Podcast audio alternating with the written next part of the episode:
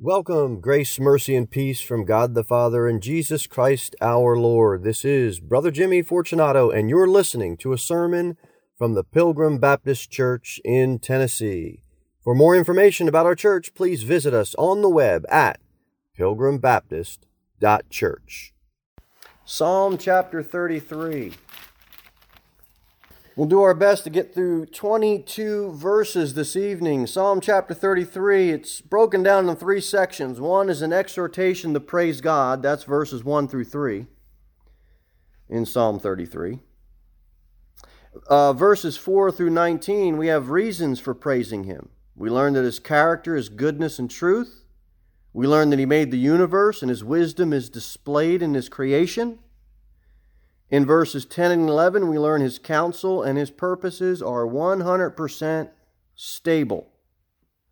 And then the last verses, we learn that his blessing bestowed upon those who acknowledge him as God, and those blessings include God's care, God's protection, and God's deliverance from danger. Unless you're working with a table saw. Um, And then the last, uh, th- the third section is the expression, the last three verses, the expression of a purpose to praise Him. So let's start in verse number one. The Bible says, Rejoice in the Lord, O ye righteous, for praise is comely for the upright. Now, if you're righteous, which I am, if you're saved, which I am, you're capable of rejoicing in the Lord. That's where we find our joy. Unbelievers, they never taste his goodness, and they can't really praise him from their heart. It's impossible for them. That's why we want them to come to know the Lord, because they'll know what true joy is. Now, comely means desirable, suitable, it's proper, and it's normal. It's very normal to praise the Lord. Those that believe, those that trust Him, it's a normal thing to do. It would be abnormal, it would be unreasonable to silence the praise of God's people, especially as we're New Testament believers, especially the free gift of salvation that was so freely offered to us, and all the daily benefits and blessings that we get. And this is where true happiness is found. True happiness is found in true worship. Everybody wants happiness. That's what people want. That's what sells. That's what all the gurus sell. We can show you how to be happy. But the Buddhist monk and the the the uh, the Hindu that's sitting in the um, in the yoga position for three hours to achieve nirvana, he can't really show you true happiness because he doesn't have true worship and he doesn't have true joy. They create these things temporarily, but it's, it's not where true happiness comes from. True happiness comes from the Lord. You can rejoice in Him. That's where joy is found. Rejoice means you just keep doing it again and again and again. Okay? Um, verse number two, the Bible says, Praise the Lord with heart. David did that. Sing unto him with the psaltery and an instrument of ten strings. I play the guitar. Using stringed instruments are just fine. No instrument would be wrong to use to play to praise the Lord. We do run into some problems now in churches um, because you see that thing sitting right there? What is that? What type of instrument is that? Yeah, but what type? Sir?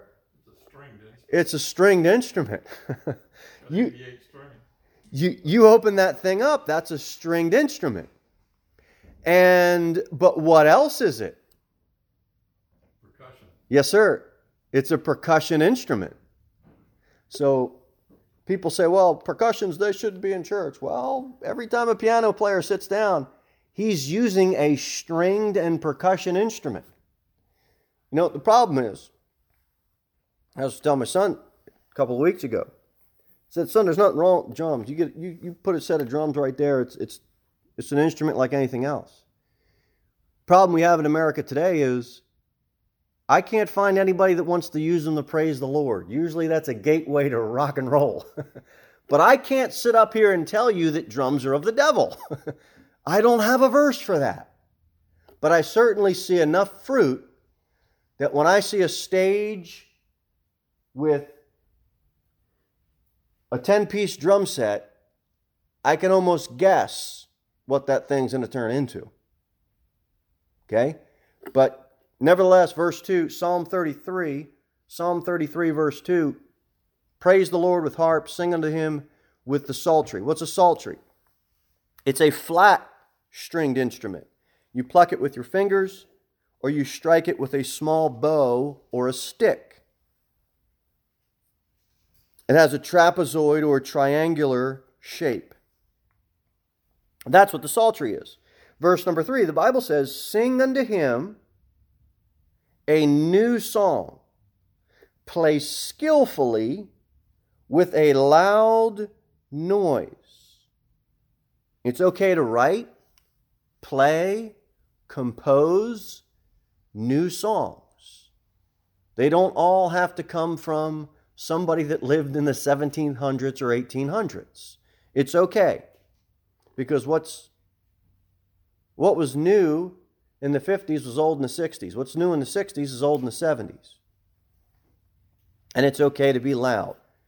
True worship includes music, it should have variety, and it should be fresh. The children singing this morning. Wasn't that great? It's a different variety and it's a blessing. And it's a blessing. Now, one occurrence of seven new songs are in the Old Testament. Six of them we show up in Psalms, and one in Isaiah. And that's where you see new song. Now, when I got saved, the Lord put a new song in my heart. I hope He did for you as well. I don't sing the old songs. I don't get excited about all those old worldly songs that I used to listen to.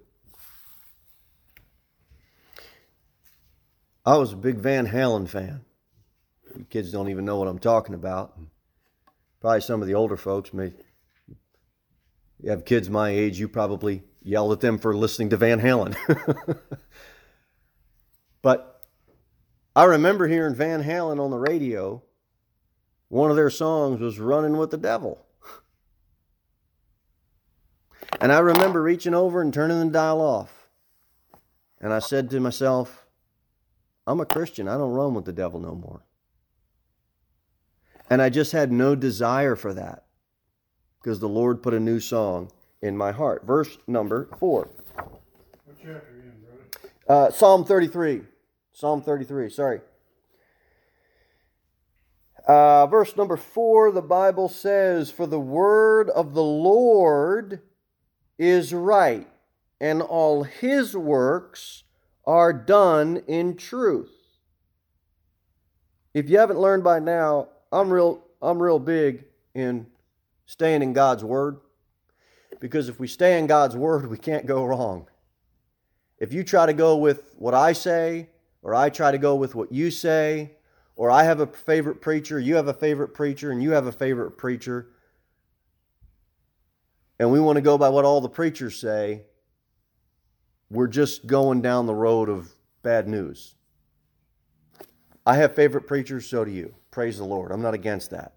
What I'm saying is, we all have to be subject to God's word because the word of because the word of the Lord is right.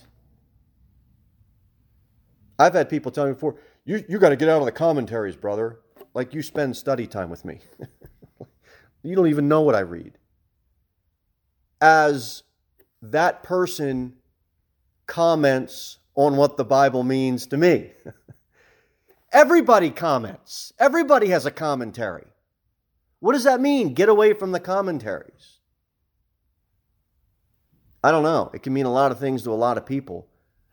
Commentaries aren't the word of the Lord. Commentaries are comments of what preachers have to say. When I get up here, when Kelly gets up here, when Nathan gets up here, what we say doesn't matter. It needs to line up with the Word of God because His words are right. Well, what do you think of this commentary? What do you think of that commentary? Well, if they line up with the Word of God, I'm with them. If they don't line up with the Word of God, I'm not with them. and you should say the same thing about me. I should say, we, we're trying to get aligned with the Word of God so that no one man, no one author, no one commentator gets the preeminence. The Lord does. The Lord does. How do we get better at God's Word? We study it. We, we RBO it. We read it, we believe it, and obey it. RBO. Read, believe, and obey. All right, verse number uh, 5. He loveth righteousness and judgment. How about that? The earth is full of the goodness of the Lord. His goodness is everywhere. We can look out, we can see it all over in His creation. Verse number 6. This is good, kids. By the word of the Lord were the heavens made, and all the host of them by the breath of his mouth. Because God created everything, he can rightfully claim praise. How many of you kids ever made a little thing? A little something? You woodworked something, you drew something, you made a little art project, you colored a thing. Put your hand up if you ever did that. What's the first thing you want to do? Oh, look, mom. Oh, look, dad. Look what I did. You're looking for praise. You're looking for thanks. You're looking for. Look up in the sky. You know who made that? God. He can rightfully claim praise, and we should, we should praise him.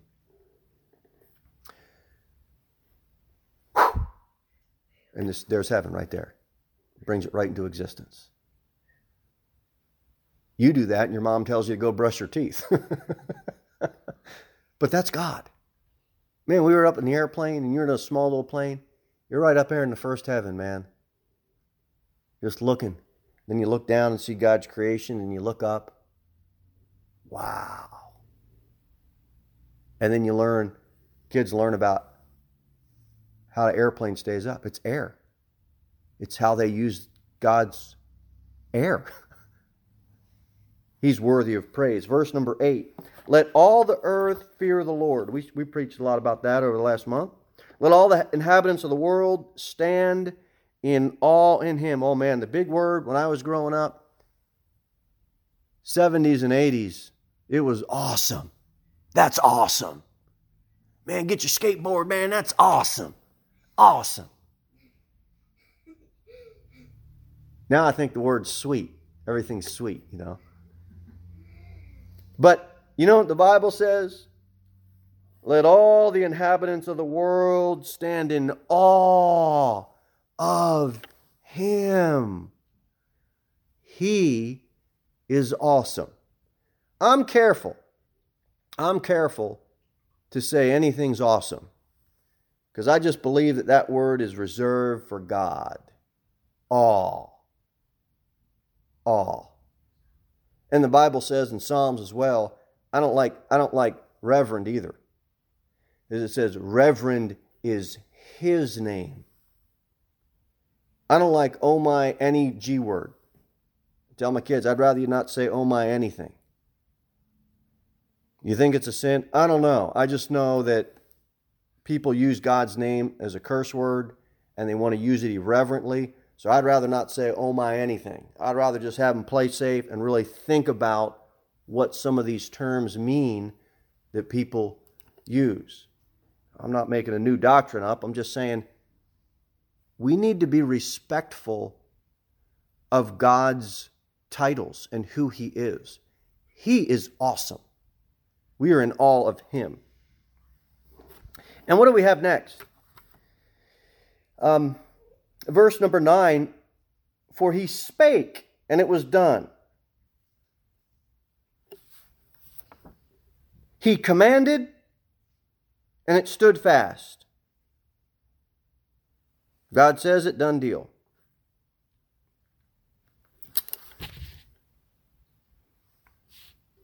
If you were able to keep in check, you know there's Amazon rainforests, there's all type of ocean life, there's all type of sea or air uh, life, birds, and God keeps that all in, in, in order. I have a hard enough time keeping the garage in order. I got stuff all over the place after today's escapade.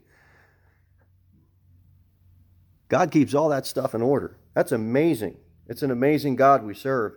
And verse number 10 the Lord bringeth the counsel of the heathen to naught. He maketh the devices of the people of none effect. Nobody's going to beat God. He's going to promote his glory. Anybody that tries to oppose God is going to be unsuccessful. He is great. He is glorious. He's the mighty God. He is subordinate to no one. Now, kids, here's what happens you grow up and you're subordinate to your parents. So when your parents tell you, no, this is when meal is, so this is when you're going to eat, and if you don't eat, then you can wait till the next meal and eat. And you're not going to like that. But because you're subordinate to them, you have to obey it. And then there's going to be another rule that you don't like that you have to do because your parents are bigger, stronger, meaner, and uglier than you. but you do it. Why? Because you have to. Well, there's going to come a day where you're going to be stronger than your parents physically, and your will is going to be stronger than your parents. Meaning they don't want to fight that hard anymore. And you know what's going to happen? You can go do your own thing. And you know what people do in America? They don't like God's laws. They don't like God's principles. And they don't want to be subordinate to it. They only did it for a season because they had to. But now they realize I can just come under all of that because, you know what? I didn't obey God and He didn't strike me down with lightning. And they thumb their nose at God and they don't want to be subordinate to His rules because they feel like they have to do it. You know what they do? They go join some evolutionary cult or some anti God establishment, secular humanism, whatever it is and they think they beat God. But they don't.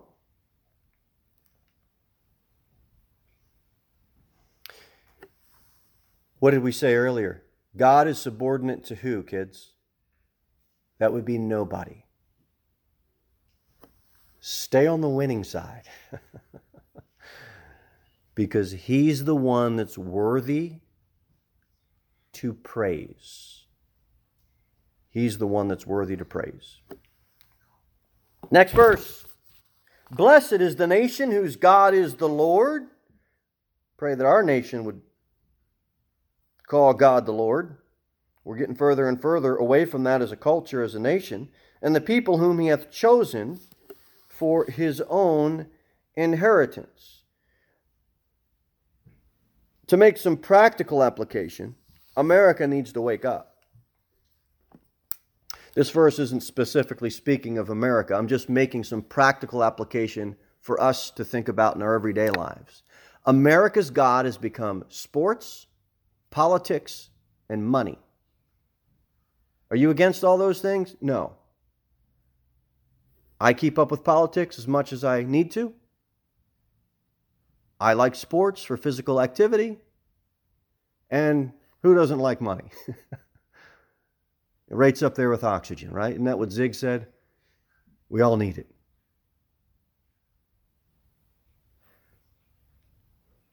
But these have become the idols of America, and they don't want to worship God. But it gets better. A lonely housewife, her God becomes the soap opera network and the romance novels. So they're unhappy because their husband works all day and then spends 40 minutes at the bar after work and then comes home and is fussing. And so, you know, days of our lives and all our illegitimate children and all those programs they sit in front of, and that becomes their truth. They allow those people to preach to them. Husband, same thing. Instead of going home to his children and his wife and reading devotions, it's a few rounds at the bar. When he comes home, the old lady better have a hot meal for him. I'm amazed how much I hear that term here in the South. I just heard it this week. Uh, met someone on this road, on this street, talked to him for a little bit, invited him to church. And he says, I'm going to run that by the old lady. I I'm amazed. I'm amazed. I was telling Sister Caroline earlier in the year, it just sounds rude to me. but I'm amazed how many guys. Oh, because I was telling her that we had this. Um, oh, they were doing something at the house. I think it was the insulation. Well, the, the installation company sends over these two fellas to put the insulation up. So I had pulled back up around lunchtime, and the one fella, he's like 22, working on it, and he comes up and he introduces me to his old lady. Like, old lady, she's 20. what do you mean, old lady? And so she said, you know, it's a, it's just rude. I, just, but people say it. And that's why they got problems when they get home. But People, this is how they think in America sports, money, politics. Women are hooked on romance novels and soap operas. Men are, work, are hooked on the bar, sports, a hot meal, and then the fellas are coming over. I don't understand why she's upset at me, preacher. Well, because you're stupid. That's why. we got to be careful. You get older, you don't want to just have a bunch of old people sitting around playing bingo and knock rummy and not wanting to do anything for the Lord. It doesn't matter what age. We all can come up with something to replace God. Are you against bingo? No, I'm not against bingo. You want to play bingo? Play bingo. But you see what I'm saying? I'm not against sports. You want to play sports? Play sports. But where's, we need to wake up. Where is our allegiance? What brings you the most joy in life? I guess I can just sum the whole thought up that way. What brings you the most joy in life? That's your God. That's my God. Want to witness to somebody? Ask them, what brings you the most joy in life? Right there, they'll tell you who their God is. And then go from there. You know, just let the Lord kind of work it out, but that's a good question to ask people. Uh, the end of verse 12 says, inheritance. We have an inheritance, everlasting life, eternal security, safe in the arms of Jesus. Verse 13 The Lord looketh from heaven, he beholdeth all the sons of men. From the place of, in, of his habitation, he looketh upon all the inhabitants of the earth. God's dwelling place is the third heaven. First heaven's in the skies where the birds are, second heaven, outer space, past and then third heaven is God's dwelling place. Uh, verse number 15 He fashioneth their hearts alike, He considereth all their works. There's a lot to the heart.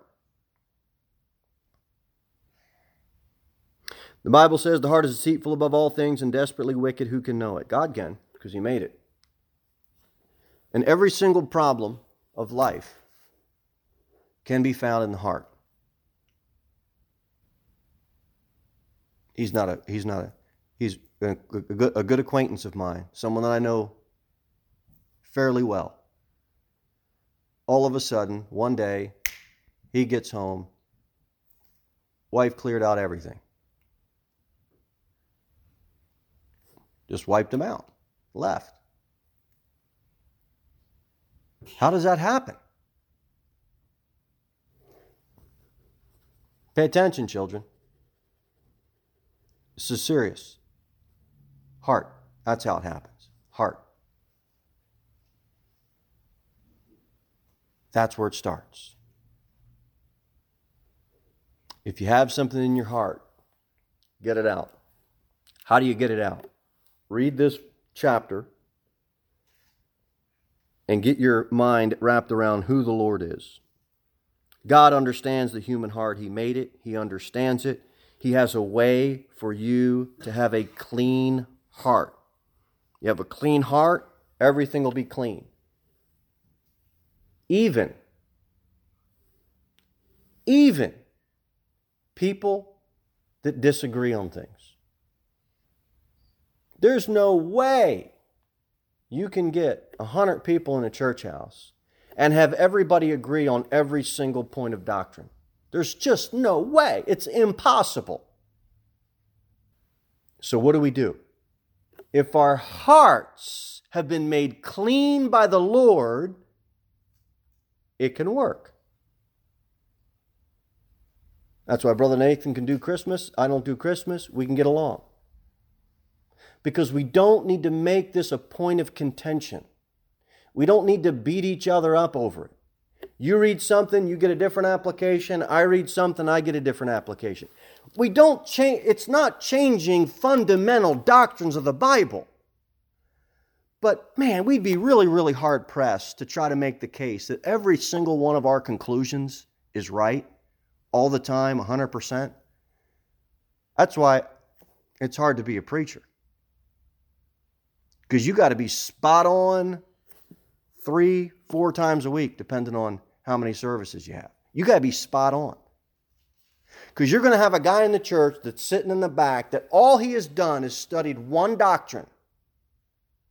And he knows it like the back of the hand, back of his hand. I'm not going to beat that guy. I don't know. I don't know everything. Either do you. That's why we have to have clean hearts. A clean heart helps fix a lot of stuff. We don't try to be wrong for the sake of being wrong, but I hope you get what I'm saying. Verse 16 There is no king saved by the multitude of an host. A mighty man is not delivered by much strength. The king might think he's secure because of his army, right? God don't need that. He's the one true great protector. And you and I can come up with all sorts of self defense or, you know, I, I got beat up as a kid pretty bad, so my dad signed me up for karate. And it really helped me a lot. Helped me a lot. Not to be such an awkward, skinny, big nosed Italian kid that always got picked on all the time. I had a tough childhood in that aspect. But then I learned jujitsu. And I thought my karate would take out this little um, surfer dude that was about 17 years old I thought, I'm going to kick this kid's teeth out. And when I tried to, he ended up taking me down and choking me out. I said, This must be a fluke. Tried it again, same thing. Where do I sign up? I said, Man, I got to learn this stuff. Wow. Then you meet somebody that says, Oh, yeah, well, guess what I got? There's always something to beat what you got. there is. There's always something. We got a guy, this guy comes to our tournaments, he brings his team, really, really high level um, instructor. Well, he's he's excellent, excellent at knife fighting, at knife defense, disarm. I mean, he's just excellent at that. And he's showing me some stuff. I'm like, well, Guess it stinks to be me. I mean, he's just got something better in that area. Horses, chariots, armies, none of that. God's the great protector. We don't put our faith in any of those things at all. It's only temporary protection under a set of circumstances that makes it work. But God's the great protector. God grants the victory. There's only one way to win for us as Christians. We get the victory in Jesus Christ. Verse 17 a horse is a vain thing for safety, right? We talked about that. Um, but safety, neither shall he deliver any by his great strength. Don't put your faith in horses, kings, armies, all that. Verse 18 Behold, the eye of the Lord is upon them that fear him, upon them that hope in his mercy. That shouldn't bother you. Um, I don't know when we talked about this. About maybe it was this morning. All the sermons run together in my head sometimes, especially if you get hit with a piece of wood. But talking about kids and oh, this is my toy, and they don't want to share their toys. And there's a part of me where I don't so much teach my kids that they have to share with everybody, because I think we're going to raise little socialists. it's their stuff. If you don't want to share your toy, don't share your toy. Then we grow up and then we realize that um, vote for Bernie means I have to share all my stuff with everybody. It's their personal property. Let them take some ownership of stuff. Now, the whole sharing thing, you do got to work that in there because they do have sinful little hearts. I'm not saying one at the exclusion of the other. I'm just saying that there, there needs to somehow be both. I don't have it all worked out, I don't have it all perfect, but I know there needs to be both. Um, what was my point? I had a point. I learned their fear Oh. Oh, okay. Here's my point. The eye of the Lord is upon them that fear him. This what I'm saying is this shouldn't concern you. This shouldn't concern me. So I'm all for um, uh, personal privacy, right? It's my property. It's our church house. So I'm all for protecting privacy. So it's our right, right? We all have that. But on the other hand, it's well, if we're not doing if, if you're not doing anything wrong and I'm not doing anything wrong and we're not doing anything wrong, what do you care who's tapping your cell phone? There's that side of it too, right? Look, I want personal property rights. I'm not saying I'm for tapping cell phones. All I'm saying is, what do you got to fear? If you're telling somebody about Jesus or all your business dealings are of, of, of uprightness, and the husband isn't talking to some Jezebel that he found on the side, and the wife isn't trying to order another romance novel. You see what we're saying? There's both sides to it. We should not be concerned that, guys, uh, that God's eyes are on us. We should be living upright lives. Verse number 19 to deliver their soul from death and to keep them alive in famine. Verse number 20 Our soul waiteth for the Lord, He is our help, He is our shield. Verse 21 For our heart shall rejoice in Him, because we have trusted in his holy name. There it is again. Better than joy, you get to do it again, you rejoice. And then verse number 22 Let thy mercy, O Lord, be upon us, according as we hope in thee. Notice the prayer that God's mercy be bestowed upon his chosen people, Israel, who hope in him. And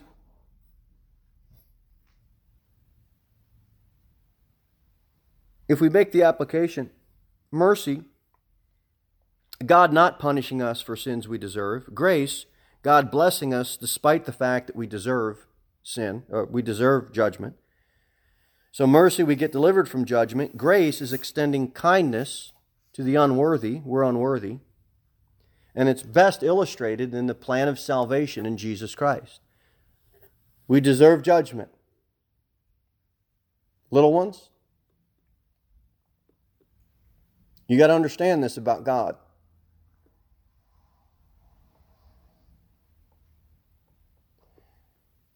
You deserve judgment. You're cute, but you deserve judgment. God loves you,